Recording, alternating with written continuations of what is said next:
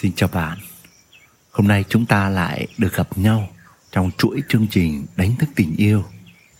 Nơi đây, chúng ta sẽ cùng nhìn lại bản thân mình và những mối quan hệ tình cảm đã, đang và sẽ đến trong cuộc đời chúng ta để chúng ta chỉ ra những sai lầm phổ biến nhất mà bất cứ ai cũng có thể mắc phải.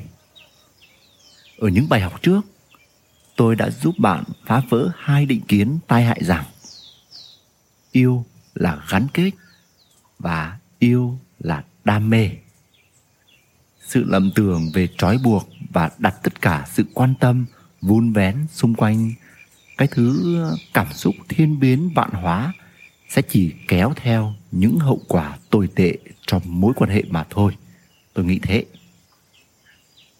Tôi thực sự hy vọng trong mỗi cá nhân sẽ có sự chuyển hóa tích cực và chuẩn bị sẵn sàng tinh thần thoải mái và thực sự hưng phấn nhất để chúng ta tiến đến khám phá cái tảng hòn đá vô cùng kiên cố và cũng là sai lầm thứ ba này. Các bạn có đoán được sai lầm thứ ba này là gì không ạ? Đó là sai lầm khi chúng ta có niềm tin rằng yêu là ghen ghen mới yêu đã từ lâu rồi. Hình như rất nhiều người khẳng định tình yêu của mình phải ghen tuông mới được. Thậm chí, người ta còn bày đủ trò để thử lòng xem người yêu của mình có ghen hay không. Tôi cũng chẳng hiểu từ đâu mà nó có một ý niệm yêu là bắt buộc phải ghen, còn nếu không ghen là không yêu.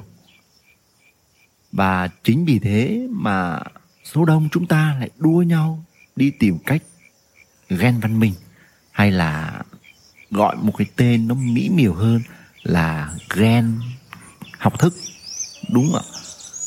Thậm chí chuyên gia tâm lý còn bàn nhau cách làm sao để ghen có văn hóa. Nhưng với tôi, hôm nay tôi sẽ chỉ ra là vì sao người ta và chính bản thân chúng ta đôi lúc lại ngụy biện như thế sự ghen tuông.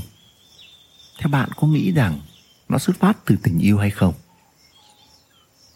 Tôi xin trả lời rằng, quả thực, ghen nó xuất phát từ tình yêu.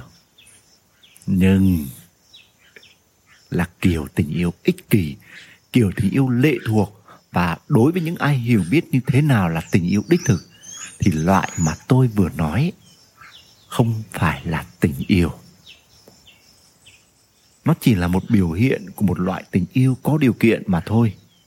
Và nó là biểu hiện của một loại tình yêu mà khi người ta mong muốn sở hữu tất tần tật mọi thứ của người mà mình dành tình cảm. Và bạn có biết rằng vì sao bạn mong muốn sở hữu người mà bạn dành tình cảm hay không? Và hóa ra chẳng phải là vì bạn hay chúng ta yêu thương gì họ mà vì họ đáp ứng được những nhu cầu của chúng ta. Họ lấp đầy những khoảng trống bên trong chúng ta. Và họ đôi khi chẳng khác gì chiếc áo khoác đắt tiền mà chúng ta khoác lên người mình. Hay họ cũng là một món đồ trang sức mà chúng ta luôn mang theo bên người chúng ta. Và chúng ta lại không bao giờ muốn để thứ quý giá đó mất đi. Và một nguyên nhân nữa, nguyên nhân thứ hai khiến cho chúng ta ghen tuông, đó là gì đó là nỗi sợ hãi của chúng ta. Chúng ta sợ mất. Chúng ta sợ mất họ. Hay chính xác hơn, chúng ta sợ mất những nhu cầu mà họ đem lại cho chúng ta. Sự chăm sóc của đối tượng, sự quan tâm hay là sự an toàn mà người đó mang lại cho chúng ta như là tiền bạc này, như là danh vọng, như là lòng tự hào, hay là kể cả sự thỏa mãn về thân xác nữa. Những thứ đó tưởng chừng như là chúng ta nói rằng chúng, nó thuộc về chúng ta mãi mãi. Rồi đột ngột một ngày nào đó, chúng ta nhận ra là có một nguy cơ nào đó, chúng ta mất đi nhu cầu đó. Và thế là nỗi bất an nhen nhóm thực sự trong chúng ta. Thực sự chúng ta thật sự hãi hùng nếu một ngày không còn người đó ở bên đời mình nữa, cho nên chúng ta phải bám giết lấy cái đối tượng đó hay bám giết lấy người đó. Và thế là bất cứ ai mà động chạm hay buông vài câu bông đùa, thậm chí là liếc mắt nhìn cái người của bạn ấy, thì bạn chắc chắn sẽ lên cơn ghen và chúng ta hãy thử đi tìm nguyên nhân tiếp đi ạ. Vì sao chúng ta ghen đi ạ? Và theo tôi nguyên nhân thứ ba của sự ghen tuông nó đến từ sự ích kỷ. Ích kỷ ở đây ấy, tôi nghĩ nó còn hơn cả sự sở hữu nữa. Ích kỷ ở đây đó là chúng ta luôn luôn muốn giữ cho riêng mình hay một mình mình và không muốn chia sẻ người đó cho ai hết. Vốn ích kỷ là một tính chất của cái tôi. Các bạn nên hiểu rõ một điều rằng ích kỷ chưa bao giờ đi kèm với tình yêu đích thực. Bởi vì điều vô cùng quan trọng để có một tình yêu gọi là tình yêu đích thực ấy, đó là gì ạ? Đó là sự tự do cho cả hai đối tượng. Đó là sự nâng đỡ cho nhau. Và quan trọng hơn nữa là để cho cả hai sống cuộc đời là chính chúng ta. Và chúng ta thử quay lại các lời lời khuyên phải ghen các văn hóa ấy. thì đối với tôi ấy, một lời khuyên vô cùng thiếu văn hóa tôi xin phép được nói như thế. Lý do vì sao? Tôi xin nói theo cách của một số người ghen có văn hóa là không được đánh ghen trước mặt đông người là chỉ nói những câu nhẹ nhàng hay là không được la lối ỏm tỏi cả lên. Nhưng xin thưa với bạn bên trong bạn đã nuôi mầm mống ghen rồi ấy, thì bất cứ điều gì bạn làm thậm chí từ suy nghĩ thôi ấy, đã phát tiết ra những năng lượng độc hại rồi. Và những năng lượng đó thực sự cực kỳ tiêu cực. Và những thứ đó ấy, nó sẽ đầu độc người còn lại và nó sẽ đầu độc chính bản thân chúng ta luôn. Năng lượng luôn vận hành các bạn đừng có nghĩ chúng ta không làm ra những hành động hình tướng đó, thì chúng ta ổn đâu năng lượng nó luôn vận hành ngầm, mà đôi lúc chúng ta không biết được điều đó. Cho nên ghen có văn hóa là cách giết người tàn độc nhất, và cách chết đó sẽ đến từ từ. Tôi xin nói hơi lặng lời như thế. Bởi vì bạn cố nín nhịn, hay là bạn cố che đậy, hay là bạn cố diễn vai là một người có học thức. Và rồi bạn sẽ giết mình từ từ vì năng lượng phát sinh từ cơn ghen. Nó không tự nhiên mất đi đầu mà nó chắc chắn sẽ ăn mòn chính bạn. Bởi vì tôi nhìn thấy rằng bằng chứng ấy, là rất nhiều người phụ nữ rất nhiều người đàn ông muốn giữ bộ mặt của mình. Mà cái bộ mặt như kiểu à, được gọi là gia đình hạnh phúc hay là mình à, có tri thức mình có học thức. Mà chính chúng ta ấy vì giữ bộ mặt đó ấy, và chúng ta lại mài mòn dần cái năng lượng sống của ta. Rồi để rồi cái năng lượng của chúng ta lại càng tụt dần và cơ thể của chúng ta ngày càng xanh xao bởi năng lượng ghen tuông đó nó hủy diệt dần dần con người chúng ta như thế nào cái cảm giác này, chính các bạn sẽ biết, chính tôi sẽ biết, chính chúng ta sẽ biết, chứ không phải là một ngôn từ nào giải thích đi điều đó. Bạn thấy sự tai hại của năng lượng ghen tuông này như thế nào? Chính bạn và tôi thực sự biết mình như thế nào? Chúng ta không phân tích để nói thực sự đúng hay sai cái cảm giác này.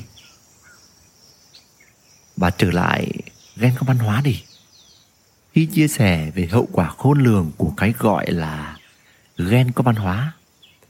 Thì có người đặt câu hỏi với tôi rằng,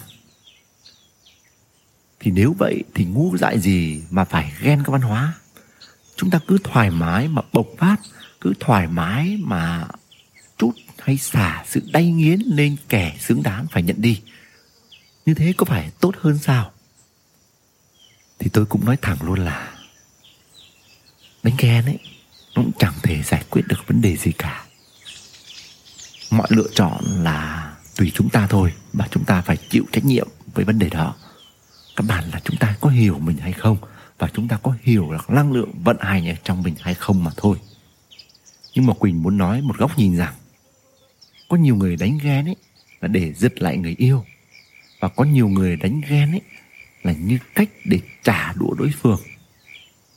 Nhưng xin thưa với bạn có một điều mà ai cũng biết rằng, hận thù ấy, thì chỉ nuôi dưỡng hận thù và hành động trả thù đó chỉ khiến chúng ta thực sự đổ dầu vào lửa mà thôi. Và trong một mối quan hệ tay ba, đánh ghen xuất hiện chỉ làm cho lan tỏa năng lượng hận thù và sự đau khổ mà thôi. Còn nếu chúng ta có đánh ghen mà chúng ta nhận thức được điều đó và chúng ta không ghim cái sự đánh ghen đó lâu dài, thì đôi khi cũng tạm được nhưng đa số, chúng ta không đủ cái tâm thức, không đủ trí tuệ, không đủ mật độ để chúng ta làm đánh ghen trong một cái gọi là tránh niệm như thế đâu. Cho nên quỳnh đưa góc nhìn về sự tai hại nếu chúng ta thực sự đánh ghen trong sự ghim đau khổ và hận thù này cho nên vì vậy mà nhiều người sẽ nói với tôi rằng, ồ, thế thì khó quá nhỉ? Vậy không đánh hay đánh có ghen có văn minh cũng khổ. Bởi vì điều đó khó, bởi vì sao? Bởi vì chính xác là vì bạn hay chúng ta chưa biết yêu là gì. Và tất cả các thứ mà chúng ta nhân danh là tình yêu để gọi tên ấy đôi khi nó chẳng qua chỉ là sự sở hữu hay là sự đòi hỏi được đáp ứng hay là sự ích kỷ mà thôi. Và tất cả những điều đó chắc chắn đều sẽ dẫn đến sự ghen tuông. Ngẫm lại mà xem. Những thứ đó nó dẫn đến sự ghen tuông. Nó rất logic mà, đúng không? Chẳng có gì là khó hiểu cả. Trong khi quá trình mà chúng ta cần phải đi tới hay cần phải hiểu về nhận thức ấy, đó là chúng ta hãy thực sự chuyển cái câu cửa miệng của nhiều người hay nói là yêu là phải ghen để trở thành một câu nói là ghen là không biết yêu. Bởi vì yêu là không ghen thực sự là như thế. Đây là quỳnh nói đến vấn đề sâu sắc ở bên trong chứ không phải những cái cảm xúc bất thường của con người chúng ta đâu. Bởi vì chúng ta vẫn là con người nên những cảm xúc mà ghen tuông hay là tức tối thì vẫn có. Nhưng chúng ta phải hiểu sâu sắc trong tình yêu và hiểu sâu sắc con người sâu thẳm trong ta. Và chúng ta phải hiểu thực sự những khái niệm như thế. Yêu là không ghen đâu. Đó mới chính là tình yêu đích thực. Bởi trong tình yêu đích thực thì không có sự ghen tuông. Mà hãy để trái tim của chúng ta thực sự trong sáng để đón nhận, để tha thứ. Hay để được đủ đầy, để được hân hoan và để thực sự luôn luôn tràn đầy niềm vui mà thôi. Đó là cái mà chúng ta nên nhìn nhận và hướng tới. Và thực sự biết là hướng tới như thế. Nhưng để làm sao để có điều đó thì nó thực sự là một điều thực sự khó khăn.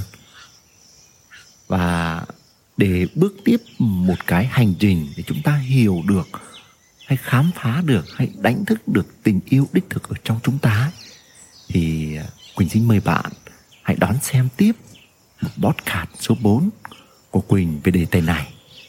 Đó là chủ đề những biểu hiện của tình yêu đích thực. Chúng ta hãy dành những thời gian lắng động và đi sâu trong mình để hiểu được những cái cảm xúc, những cái niềm tin giá trị, những cái nỗi tổn thương, những cái nỗi sân hận hay tham sân si mà chúng ta đang vận hành ở bên trong.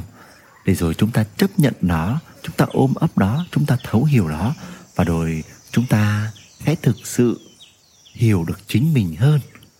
Và tôi hy vọng các bạn hãy có một trạng thái năng lượng thật sự bình an thực sự đón nhận để chúng ta sẽ bước vào cái bài podcast à, tiếp theo này. Xin chào và hẹn gặp lại các bạn ở podcast sau.